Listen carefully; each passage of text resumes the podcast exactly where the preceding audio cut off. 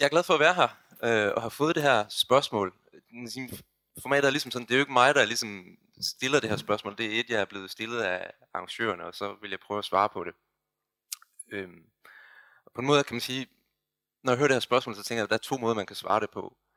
Man kan prøve at beskrive, hvordan det nuværende øh, klimakamp, øh, det nuværende klima-ungdomsoprør, det minder om, om tidligere ungdomsoprør, der har været i historien. For eksempel 68. Øh, den, det vil jeg gøre en lille smule, men ikke ret meget, fordi det er ikke noget, jeg forsker i og ved nødvendigvis mere om, end så mange, mange af jer gør. Det jeg gerne vil prøve at gøre i stedet, det er at sige, at jeg vil sige på det spørgsmål, ja, klimakamp er et ungdomsoprør. Det bør være et ungdomsoprør, og det bør være et oprør, som vi alle sammen deltager i, ikke kun de unge.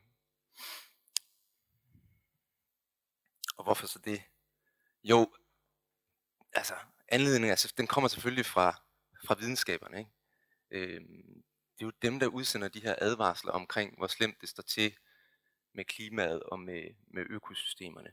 Og de kommer hele tiden i en lindstrøm, øh, nogle gange faktisk i så lindstrøm, at det kan være svært at få følge med i, i alle dem, der kommer. Men for cirka 10 dage siden, der kom der en, en advarsel, som havde en meget alvorlig ordlyd, og som var værd at, ligesom at, at lægge mærke til.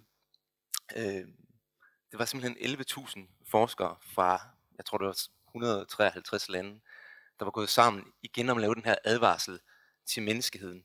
Jeg har plukket et lille citat ud her, og de siger simpelthen, vi er 11.000 forskere fra forskellige steder rundt i verden. Vi erklærer med her enstemmigt, at jorden befinder sig i en klimanødstilstand. Mm. Og den her nødstilstand, det er faktisk ikke første gang, de her forskere, for to år siden, der var de faktisk endnu flere forskere, der gik ud og advarede om, at vi befinder os i en situation, eller i en situation, hvor at vi er ved at sætte øh, de, de livsvilkår, der ligesom har, har grundlagt eller været forudsætning for hele opbygningen af den menneskelige civilisation over styr. Øhm, og det er som sagt bare nogle af de advarsler, der kommer. Men, men det her med, med klima, en klimanødstilstand, det vil jeg gerne lige prøve at holde lidt fast i og prøve at, at uddybe for jer, hvad det betyder. Fordi at der var som sagt nogle ret bombastiske formuleringer i den her advarsel. Øh, I kan allerede se det her, altså da jeg læste det her på DR, der tænkte jeg, for det, det har jeg ikke set før, jeg har altså forsket i det her fuldt med i, i 10 år, men at klimakrisen truer menneskeheden, og at videnskaberne går ud og siger, det, det har jeg ikke hørt før. Og det synes jeg, ondt med, det er, det er værd at stusse over, det er, det er alvorligt, ikke? Det, det er del med alvorligt. Og det er jo egentlig utroligt, at det ikke har fået mere øh, opmærksomhed. Altså, det, det bliver så at sige ikke, ikke værre eller større, eller hvad man skal sige, truer menneskeheden.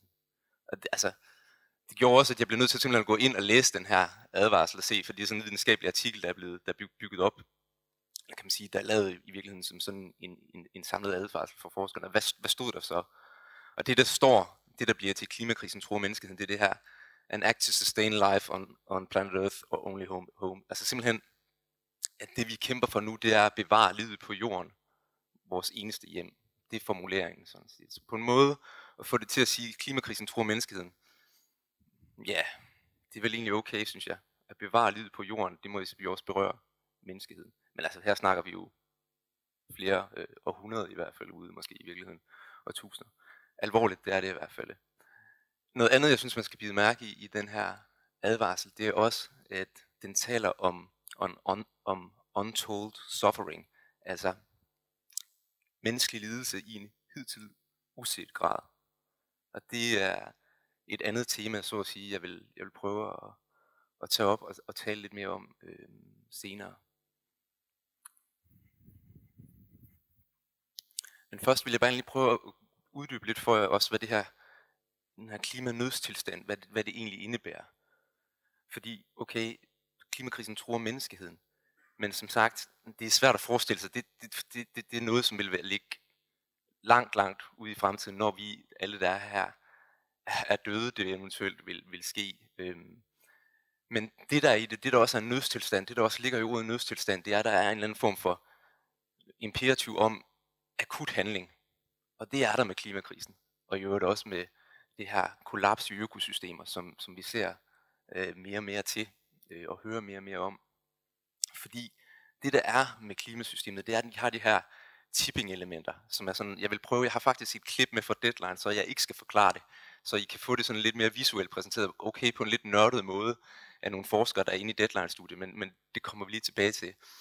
Men, men det, det grundlæggende handler om, det er simpelthen, at der er nogle tærskler, så når temperaturen den stiger, jamen så aktiverer vi nogle processer i jordsystemet, som på en måde bliver irre- irreversible. Det vil sige, at vi kan ikke, vi kan ikke stoppe dem igen. Så det er ligesom, det der ligger i ordet, det viser, det kommer vi også tilbage til, når han viser, hvad det egentlig indebærer, ham forskeren derinde i studiet. Det er ligesom en, en prøv at sige, han har sådan et billede med en stol. Man skubber lidt til den, når ja, den, den tipper tilbage igen. Men skubber man den for langt, så vælter den helt, og så kan man ikke, uanset om man trækker bevægelsen tilbage igen, så, så kan det ikke ændre sig. Og pointen er igen, jamen de her tipping points, de ligger ikke så langt ude i, i fremtiden. Men nu synes jeg alligevel viser det her, den her forklaring på det, og så kom, kom tilbage til, hvad det egentlig indebærer. Og, og bær lige over med mig, at det her klip, det er, det er tre minutter, så det, det, det, det tager lige lidt tid. Til gengæld er det meget informativt. We're facing a tipping point whereby if we don't stem the effects of the climate emergency, there's actually no going back. We have already evidence that the tipping point has been passed. Ja, sådan lød det, da FN's klimapanel senest gjorde status for klimaforandringernes påvirkning på verdenshavene. Og det tipping point, eller klimavendepunkt, som videnskabsfolkene advarer om, er en situation, hvor følgerne af for eksempel temperaturstigninger, isafsmeltning eller afskovning, og den måde, de indbyrdes forstærker hinanden på, kan udløse en kædereaktion, der får klimaforandringerne til at eskalere drastisk og uigenkaldeligt. Forleden vagte et policy paper fra det amerikanske Peterson Institute for International Economics på styr ved at advare om, at verdens største regnskovssystem i Amazonas kan ramme sådan et tipping point allerede inden for blot et par år, og derefter miste evnen til selv at danne regn. Et tipping point. Et tipping point, det er et, øh, et fænomen, der gør, at, øh, at tingene ændrer sig, uanset om vi ændrer det tilbage. Og jeg har et lille eksempel med, som måske er et lidt fjollet eksempel, men, men det forklarer pointen her. Hvis vi tager den her stol og, øh, og øh, påvirker den her med en påvirkning, så vipper den selvfølgelig. Og hvis jeg trækker påvirkningen tilbage, så går den tilbage igen. Og det bliver den jo sådan set øh, ved med. Den kommer til at vippe mere og mere, men den kommer tilbage. Men på et eller andet tidspunkt, så når jeg et punkt, hvor den vælter og jeg kan så trække mine fingre tilbage, det kommer den ikke op af. I, i, i forbindelse med, med klimaforandringerne, at de klimamodeller, som vi øh, benytter os af, og som IPCC bygger deres øh, øh, fremskrivninger af, er faktisk ikke særlig gode til at øh, forudsige de her klimaforandringer, øh, som er tipping points. Det vil altså med andre ord sige, vi fodrer vores model, som er sådan avanceret nærmest en, en vejrudsigtsmodel, man kører langt frem i tiden, ikke, med oceaner og skove og, og alle de her ting i. Øh, og så fået vi den med en øget CO2, som det vi forestiller os, at, at, at udlændingsscenarierne skulle være. Ikke? Det er skrækkeligt, at vi bare fortsætter som ingenting eller nogen bedre. Og så får vi en reaktion, en, en, en, øh, en 2100 måske, 2 grader, måske 4 graders temperaturstigning, og, og det har voldsomme konsekvenser i sig selv. Ikke? Men, men i virkeligheden, reagerer de meget lineært på det. Og det, vi siger med tipping points, det er, at det kan i virkeligheden gå meget værre. Det kan gå meget værre til, at i virkeligheden kan man nå et punkt, hvor, hvor der virkelig er nogle effekter, der bliver selvforstærkende. Ikke? Hvis skoven begynder at trække sig tilbage, isen trækker sig tilbage, polarisen forsvinder, således at, øh, at, at vandet absorberer endnu mere varme, fordi at den hvide is, der reflekterer øh, varmen, forsvinder. Ikke? Og, så vi ved, de er der, de her tipping points, men præcis hvornår vi rammer dem, ved vi ikke. ikke? Så et, en, en amerikansk kollega havde et meget godt billede af, at vi befinder os på et, et mørkt hølleofte, ikke? og vi ved, at der er jo altså en, en, en lem et sted der. Vi ved ikke, hvor den er henne. Øh, men øh, det bedste er det så at bevæge os rundt. På en måde så blev jeg simpelthen så glad, da jeg så det her indslag i Deadline, fordi det er første gang, jeg har set et dansk medie beskrive de her tipping points, og gøre det på en seriøs måde, og have forskere inde, okay, de er ret nørdede, de her forskere, de fortæller om det på en ret nørdet måde, men hvor var det godt, det var der, fordi os, der har kendt de her ting i lang tid, det, det, det former faktisk i rigtig meget vores hele forståelse af, både hvad der foregår internationalt, hvad der foregår i dansk politik, og hvad man skal gøre i sit eget liv. Fordi de her tipping points, det gør bare sådan, at vi kan ikke betragte klimaet på sådan noget med, når vi skal bare justere sådan gradvist. Nej, vi bliver nødt til at tage hensyn til, at der er de her tipping-elementer. Der er nogle tærskler, vi ikke kan overskride, som vi, der, vi vil overskride om meget, meget kort tid, hvis vi bare fortsætter med at, at gøre tingene, som vi, vi gør øh, for nuværende. Øh, og det er ikke kun i klimaet, som der også bliver nævnt her, det er også økosystemerne. Det er også sådan noget som Amazonas og så videre. Så simpelthen, at der er økosystemer, der står, der står under fare for, for, for at kollapse og med tiden helt øh, forsvinde. Så pointen er igen, at vi bliver nødt til at tage den her, fokusere på den her tidshorisont. Og hvor lang tid har vi så til at undgå de her tipping elementer? Det hænger faktisk sammen med Paris-aftalen, som mange af jer sikkert har hørt om eller kender. Øh, kender. Paris-aftalen den blev underskrevet af næsten alle verdens lande. Ikke? Der er faktisk alle sammen er med, næsten undtagen USA. Jeg øh, mener måske Syrien. Jeg ved ikke, om de, jeg tror faktisk, de er kommet med senere hen, men USA er i hvert fald lige trådt ud som, som et af de, de eneste lande i verden. Men hele ideen med Paris-aftalen, det var ligesom at sige, at verdens ledere gik sammen og lavede en hensigtserklæring. Mere er det ikke om at begrænse den globale temperaturstigning til halvanden grad, to grader højst. Hvorfor har man det mål? Hvorfor skriver alle verdens lande selv oliestater? Hvorfor skriver de under på det her mål? Grundlæggende er der selvfølgelig mange grunde til, at der er politisk pres og sådan noget, men det er også fordi, at videnskaben i mange år har sagt, at de her tipping-elementer, de første af de her tipping-elementer, de ligger formentlig et sted mellem de her halvanden til to grader. Så for eksempel afsmeltningen, den, den, altså den irreversible afsmeltning af Grønlands indlandsis, ligger formentlig et sted mellem halvanden og to grader. Det vil sige, stiger den gennemsnitstemperaturen med 1,7 grader, så har man måske formentlig allerede, det er i hvert fald en risiko, trådt over en tærskel, hvor vi ikke kan stoppe afsmeltningen af Grønlands indlandsis igen. Det vil sige, at den vil komme til at forsvinde. med det resultat, at jorden, som der også bliver sagt i indslaget, simpelthen bliver varmere, fordi jordens evne til at skyde øh, varme tilbage i solsystemet via den her øh, afspejlingseffekt, albedo-effekten, den simpelthen øh, bliver mindre. Og det kan så sætte gang i andre processer igen. Øh, at der bliver færre skove og så videre, mere, mere tørke. Øh, så det er den her rullende snibboldeffekt, vi taler om. Og det er, det er så vigtigt at have de her tipping-elementer med i vores forståelse af, af klimakrisen. Bare for at sætte nogle tal på, 10-20 år formentlig. Vi ved allerede, at siden øh, industrialiseringen øh, startede, der har gennemsnitstemperaturen stiget med cirka 1,1-1,2 grader. Og som sagt ligger formentlig nogle af de her tipping points allerede lige på den anden side af 1,5 grader. Øhm, så vi har højst 10-20 år til at gennemføre nogle kæmpe store forandringer, der skal, der skal simpelthen reducere øh, den globale drivhusgasudledning i, i et vildt omfang i forhold til, at den faktisk er steget lige siden i 1990, hvor øh, FN's klimapanel blev oprettet og begyndte at udgive deres rapporter, der er den globale drivhusgasudledning den er faktisk steget med mere end 60 procent. Og nu står vi i en situation, hvor den faktisk skal, kan man sige, udviklingen skal decelerere endnu hurtigere. Man taler om det, der hedder carbon law, eller øh, CO2-loven. Der er simpelthen at sige, hvis vi skal nå det her 2 graders mål bare, at sørge for, at den globale temperaturstigning ikke når over 2 grader, så skal vi halvere globalt vores drivhusgasudledning, vores CO2-udledning, hver eneste årti, indtil 2050, hvor at vi, kan man sige, skal udlede mindre CO2, end at vi globalt, globalt optager. Det er bare for at prøve at sætte det op, at sige, at siden 1990, der er den globale drivhusgasudledning steget med mere end 60 procent. Nu skal vi altså halvere den hver eneste årti frem til 2050. Det er en kæmpe stor samfundsmæssig transformation, vi står for. Så hvordan reagerer vores gode venner inde på Christiansborg lige herovre på det? Øh, og hvorfor giver det anledning til det her ungdomsoprør, vi taler om? Jamen det er der selvfølgelig god øh, grund til, fordi vi befinder os for eksempel i et af de rigeste lande i verden. Og det betyder også, at vi befinder os i et land, hvor at vi i gennemsnit øh, som borgere belaster klodens klima øh, mest gennem vores udledning af drivhusgasser, og også gennem vores forbrug, også klodens øh, økosystemer.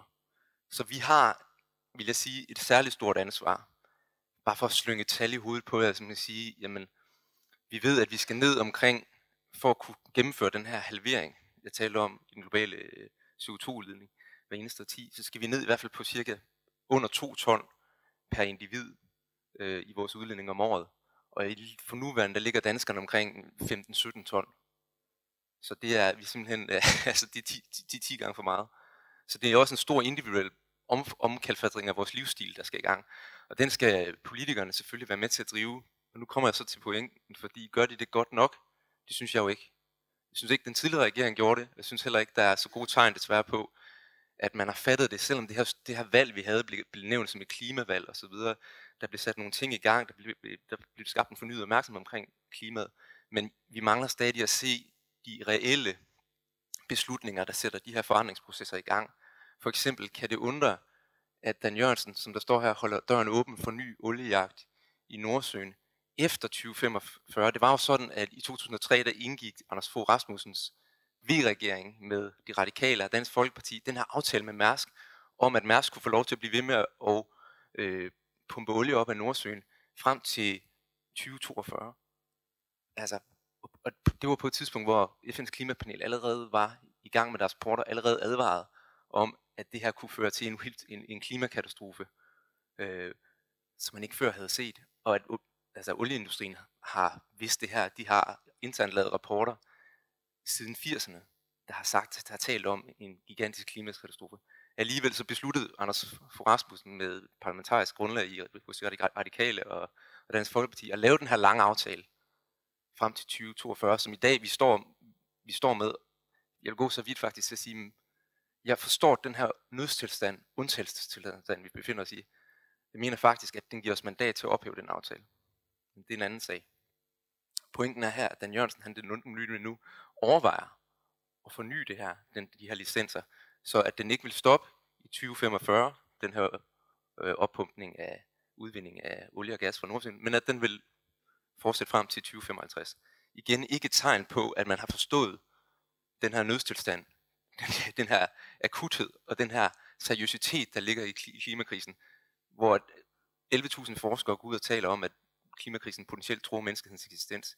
Det kan jeg ikke se afspejlet i Dan Jørgensens og Socialdemokratiets, øh, eller undskyld, regeringens handlinger, når man, når man kan overveje at blive ved med at pumpe fossil energi op i Nordsøen. Hvad så med højrefløjen?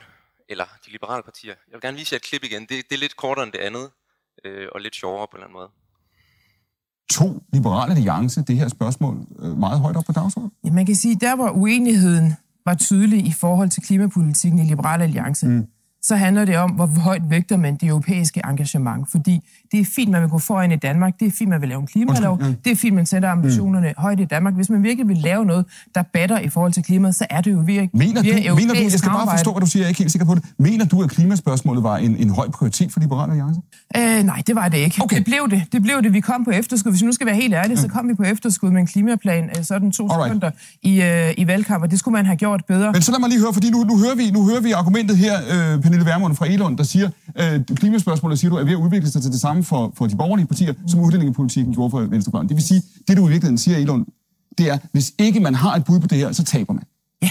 Er det rigtigt, Pernille Vermund? Er klimapolitik i dag så afgørende? Hvis ikke er blå blok, hvis ikke de blå partier har en klimapolitik, så får I aldrig magten. Det er muligt. For mig handler det ikke om, at man har en klimapolitik, eller man ikke har en klimapolitik. Mig bekendt har alle partier, Folketinget, en klimapolitik. Spørgsmålet er, om man har en klimapolitik, der er baseret på viden og erfaring, om man har en klimapolitik, som også er borgerlig, og dermed sagt, øh, ikke kan købe ind på det her 70% reduktionsmål. Fordi faktum er jo, at de øvrige lande, som vi er i konkurrence med, og som det rigtigt nok bliver sagt, har betydning for vores eksport og import, de har et 40 mål. Mm. Så uanset hvordan man vender og drejer den, så kommer man altså til at spænde den danske befolkning mm. for, end man Godt. gør i vores nabolande og dem, vi handler med. Det, jeg synes, der er interessant her, det er, det, altså, der er to ting, der er interessant. På den ene side den her idé omkring, at jamen, klimakrisen er nødvendig for at få magten, politiske magt i Danmark. Derfor bliver man nødt til at forholde sig til den. Så det er på en måde, at det øh, Christina Elund øh, er ude her, det siger, jeg har hørt det fra andre partier også, det siger, at det er nødvendighed. Man mener det ikke rigtigt, men man bliver nødt til at gøre det, fordi at der er dele af befolkningen, der går op i det. Okay, det er en ting. Det andet, som jeg synes er super interessant, det er det, der, øh, hvad hedder det, Pernille Vermund siger her. Fordi hun egentlig siger noget, for en gang skyld, som ikke er ret radikalt. Det, altså igen, det er noget, som man hører faktisk mange på, på højrefløjen sige, også de partier, der ligger længere ind øh, mod midten, nemlig at hvis at vi spænder buen for hårdt, hvis vi er for ambitiøse i vores klimapolitik, jamen så øh, igen, jamen så kommer det til at koste samfundet for dyrt. Så derfor skal vi ikke gøre det, eller vi skal i hvert fald ikke gøre det, medmindre vi kan have økonomisk vækst, og ikke miste arbejdspladser samtidig. hvilket for mig at se ikke er forenligt med den her gigantiske transformation af vores samfund, som øh, vi lige har set er, er nødvendig. Tværtimod kan man sige, er kravet om, at man skal have vedvarende økonomisk vækst, og at det her det ikke må koste noget for samfundet, at vi skal blive ved med at være lige så rige. Øh, det er for mig at se, så kan man lige så godt sige, men vi vil ikke den anden transformation, fordi det kommer til at koste noget, der skal bremse op på den måde, der, skal, der, der, der er påkrævet. Nå, men tilbage til den her idé, som jeg synes er super interessant, som Pernille Werkman kom med, med at sige, at vi ligger jo i konkurrence med de andre. Går vi for vidt i vores klimapolitik, jamen så kommer der bare nogle andre lande, der tager vores vækst i BNP, så at sige, i bruttonationalprodukt, vores velstand. Jeg kan ikke lade være med at inddrage et billede her, eller en, en pointe fra en, en fransk filosof, der hedder Michel Serre, som har en ret god pointe gennem det her billede, et maleri, som Goya har lavet, Kamp med knibler, fra de er malet mellem 1820 og, 1823, og det forestiller to mænd, der står og kæmper med hinanden med køller. Det billede så også viser det, at de står i en kviksand. Så mere de hammer løs på hinanden, jo mere synker de ned i kviksandet. Og i virkeligheden er det nok kviksandet, der vil ende med at slå dem ihjel, frem for det er slagene fra hinandens køller, der vil slå dem ihjel. Så sådan har den her gode pointe. Han, han bruger det til at, at fortælle noget om den kolde krig. Han siger, den kolde krig, det var ikke bare en krig mellem to nationalstater, øh, to blokke mellem øst og vest. Det var også en krig, der blev ført mod jordsystemet, mod jorden selv, mod jordens økosystem og dens klima. Fordi i det her kapløb om at have det største forbrug, som også kendetegner kampen mellem øst og vest, der var det ligesom, kan man sige, der var det, der var det jorden, der var offret. Det var, det, det var udvindingen af alle dens ressourcer. Det var det, var det der også, det, det var en, en stor, kan man sige, den udpining var også reelt fungeret som en krig mod jordsystemet. Øh, det interessante er, at man siger, den stoppede, den krig mod jordsystemet, den stoppede i 1989. Det interessante er, hvis man læser sådan en bog som for eksempel Ove Kaj Pedersens bog om konkurrencestaten, så siger han, det der sker øh, i 90'erne, det er også, der opstår en ny global orden. At nationerne begynder at opfatte hinanden som værende i intern konkurrence med hinanden. Og det er i høj grad også fordi neoliberalismen, den fra 1980 frem, begynder at påvirke rigtig meget øh, øh, international øh, politik og national politik pointen er selvfølgelig det her med, at når vi opfatter os selv, øh, eller vores land, politikerne opfatter Danmark som værende i konkurrence med som en konkurrencestat, hvor vi kæmper om BNP, vi kæmper om rigdom ved de andre nationer. Så på en måde så ser jeg det samme her. Ja, vi vil hele tiden vækste, vi vil hele tiden være bedre end de andre, vi vil sammenligne os med de andre, hvis at, som Lykke, da han holdt sin åbningstale i Folketinget i 2016, sagde, vi skal være på niveau med de andre. Øh, vi skal kunne kræve som danskere, danskerne skal kunne kræve, at de kan få en flyrejse af tilsvarende standard som en tysk familie. Hele den måde at tænke på, tager jo ikke det her element ned. Den tager ikke alt det, der har stået og sagt forud med, at vi befinder os i en nødstilstand, hvor at, som truer menneskehedens på lang sigt eksistens, fordi at vi belaster jordsystemet, vi belaster klimaet så meget. Så der er en hel dimension her, vi, der politikerne overhovedet ikke har øje for, og de har slet ikke øje for den her hast, som ligger i de her tipping points. Så når Pernille Vermund snakker om, at det skal være en klimapolitik, som er baseret på viden og erfaring, så tænker jeg, hvad det er for en viden, Pernille Vermund har om de her ting. Jeg tror ikke, den er ret stor. Ja. En vild pointe, som jeg har lidt, at det er noget, jeg, den er ikke helt færdigudviklet, så nu det bliver et eksperiment, det her. Prøv at fyre den af, og se om den, den virker, den, den bider på jer. Men jeg har den her idé, når nu de her advarsler er der, vi ved det fra videnskaberne, politikerne ved det mere og mere, de får det at vide, vi prøver som forskere hele tiden at sige til dem, tag nu de her advarsler seriøst hvad betyder det så ikke at reagere på dem? Hvad betyder det så hele tiden at vi insistere på, at vi skal vækste? Nej, vi skal som danskere have lov til at have et, et stort forbrug osv. For mig at se, kan man sige, at der ligger en vold i det, fordi vi ved, at hvis de to ting hænger sammen, så at sige, hvis vi vil blive ved med at vækste, og andre lande vil blive ved med det samme, så vil det påføre den her untold suffering, som der stod før i advarslen. Altså, så vil det give en masse menneskelig lidelse, og mere og mere, mere af den. Så på mig at se, er der en forbindelse her mellem neoliberalisme og fascisme, som, som er, er rigtig farlig. Og det lyder jo ret vildt, og det er det måske også, men jeg kan ikke lade være med at, med at påpege, at jamen, faktisk selv FN, de advarer faktisk om den forbindelse. Øh, det her det er et citat fra FN's menneskerettighedsobservatør Philip Aston, der er hernede. Han siger simpelthen, jeg kan lige prøve at oversætte til dansk, altså en, hvis man, hvis man satser for meget på, at den private sektor kan løse det her, så er der en risiko for, at det kan lede til det, han kalder et klima-apartheid-scenarie, hvor at det kun er de rige, der har råd til at beskytte sig mod klimaforandringernes konsekvenser, men stort set alle andre mennesker, de øh, må kæmpe med sult øh, og kon- øh, konflikt og, og overophedning. Ikke? Og i en verden, som, som der står, som er øh, den verden, der står tilbage, som ikke kan beskytte sig selv, den, er så, den må så lide, den er overladt til lidelse. Øhm, så det synes jeg, vi skal tænke med, og det er sådan set den forbindelse, jeg også ser til de unge, at de unge, de kæmper ikke kun på hele menneskehedens vegne. Jeg tror, der er noget vigtigt i den, fordi som jeg ser det, så vil der være mennesker rundt omkring, som grund, kvæg den rigdom, de får ved at udpine jordsystemet, får så gode evner til at beskytte sig selv mod konsekvenserne af det, mod den, de accelererende klimaforandringer, mod de katastrofer, som vil komme, mod de menneskeflygtningestrømme, som vil blive sat i gang osv. Øhm, at på en måde, at kampen, ungdomsoprøret, handler ikke kun om at beskytte hele menneskeheden, den menneskehed, der er troet. Det handler også om, at vi prøver at bevare vores egen medmenneskelighed, og ikke forfalder, og ikke lade det her klima-apartheid-scenarie udfolde sig, hvor at, kan man sige, som bliver mere og mere, vi ser det jo allerede, at der ligger mennesker, der dør i de her orkaner rundt omkring, som vi, vi er med til at skabe via vores livsstil, at det bliver mere og mere, øh, at, at de her mennesker, som ikke vil kunne beskytte sig øh, selv, at, at simpelthen, at vores handlinger er med til at accelerere den proces. Så jeg ser også ungdomsoprøret som en kamp for at bevare øh, ja, vores allesammens medmenneskelighed. Hvor lang tid har jeg tilbage? Ikke mere. Godt, så vil jeg stille et spørgsmål. Så hopper jeg lige over noget. ja, for du har nemlig et spørgsmål til os, vi kan det har jeg nemlig. diskutere. Ja. Det kommer der. Har jeg ret? Oplever I også Tænker I også over det på den måde? som et spørgsmål om at bevare jeres medmenneskelighed?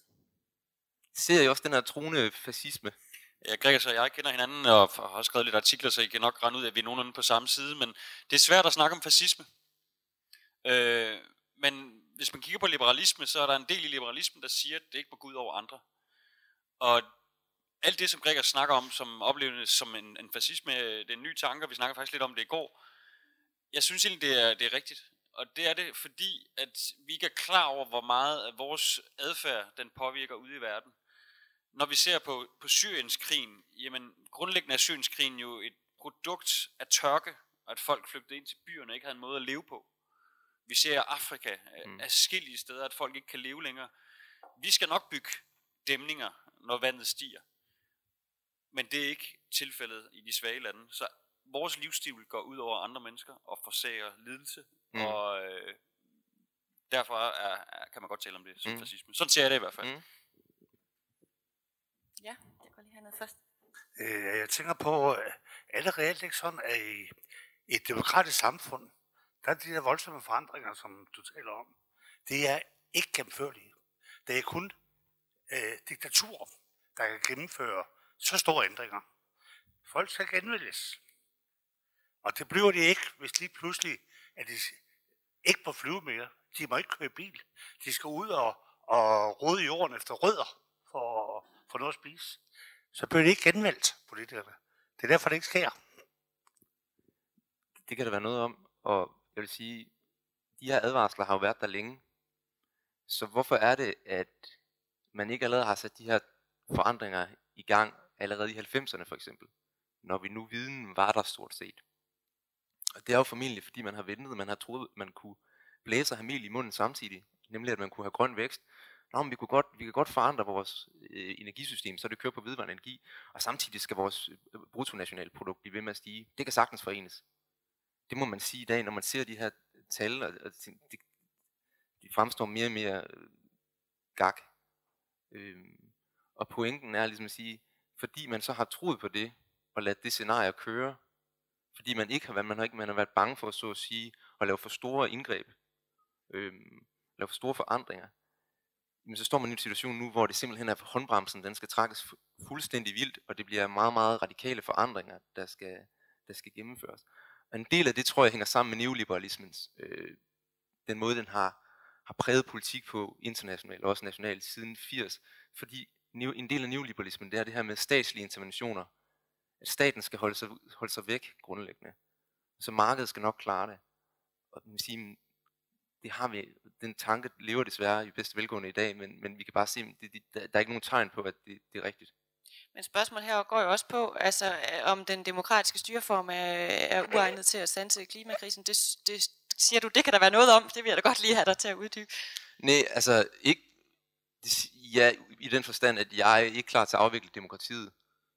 Øh, og jeg tror heller ikke nødvendigvis, altså man snakker meget om Kina, jeg hører det så tit, når jeg snakker med folk, om Kina, det skal bare, altså, de kan gøre det, fordi at de har ikke de her demokratiske processer, de skal tage hensyn til.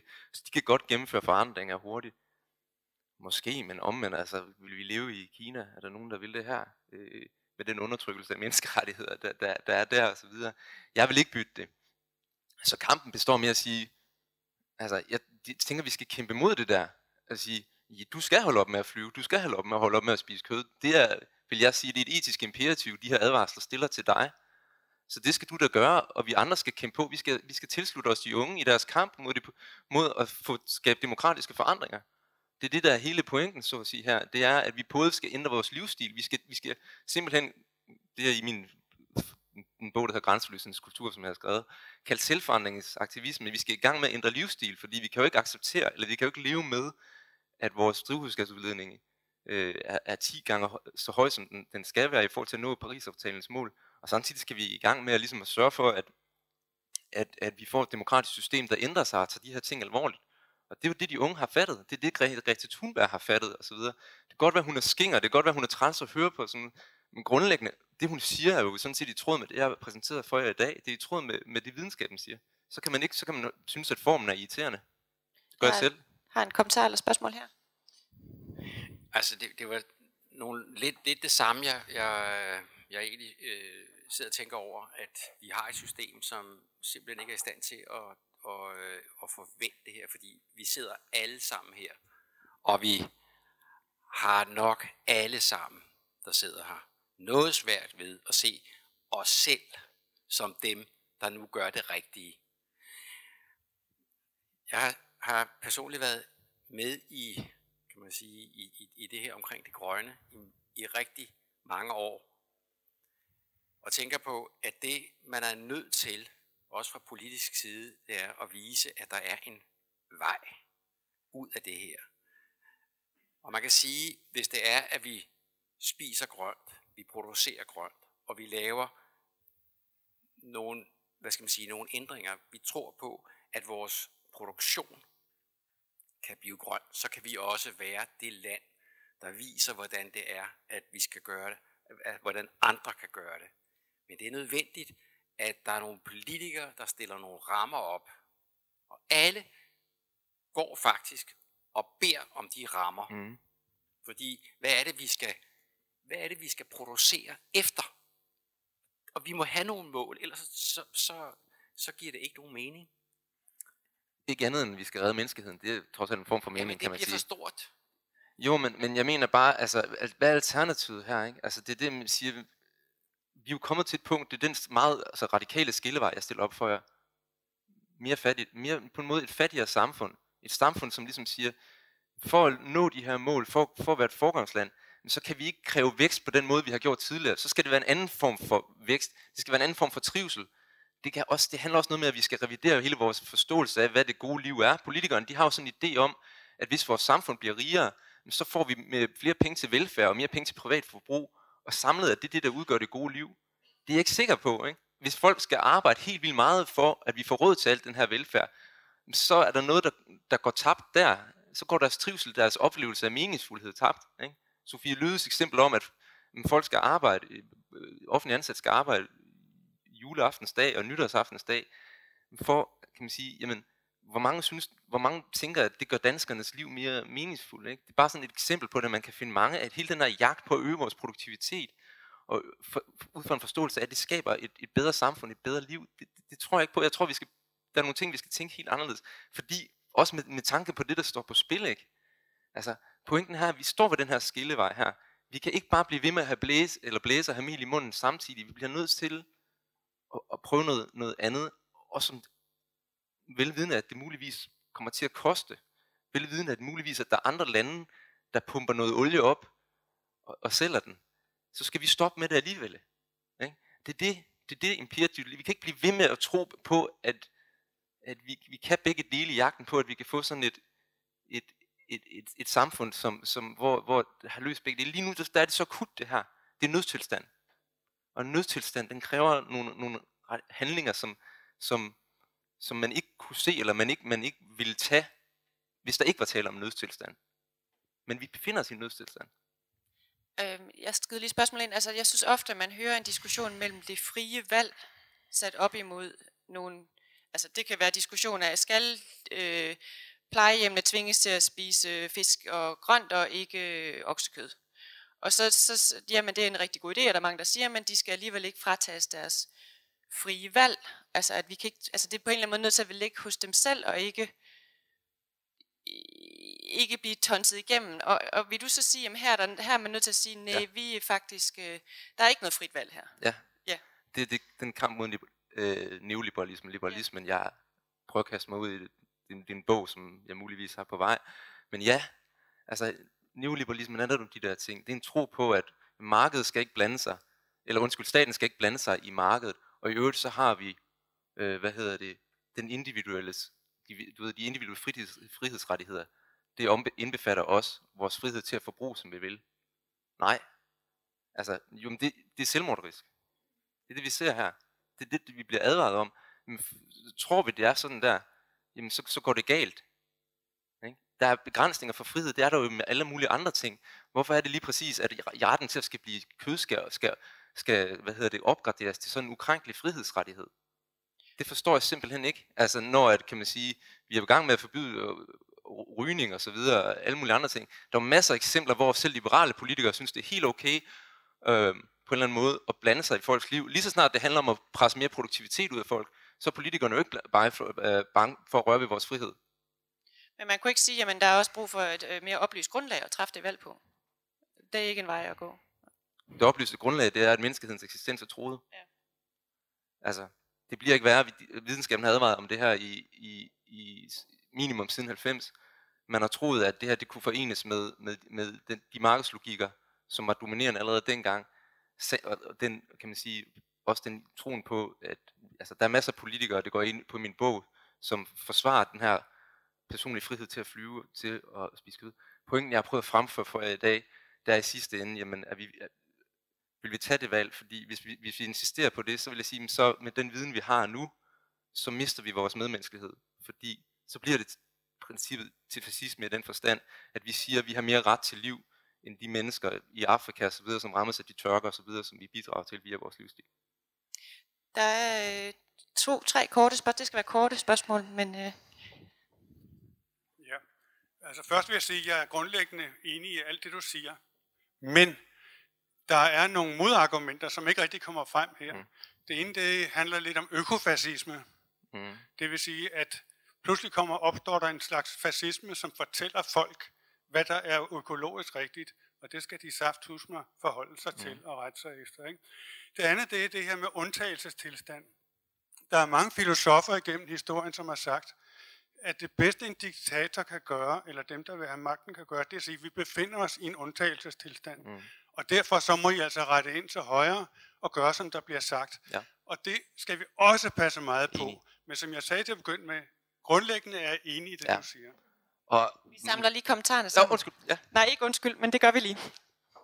Nå, men jeg er totalt enig med, hvad du siger, ikke? Men det er en tegn på griskhed, at når man taler, bliver ved med at tale om vækst, vækst, vækst, og man måske lige et år kan give 3 milliarder til klimaet. Øhm, nå, men jeg vil jeg skal jo gøre det kort. Jeg, jeg vil lige sige, bare som oplysning, at lige nu fra klokken 8 til kvarter i 12, der står øh, klimabevægelsen nede ved Klimaministeriet.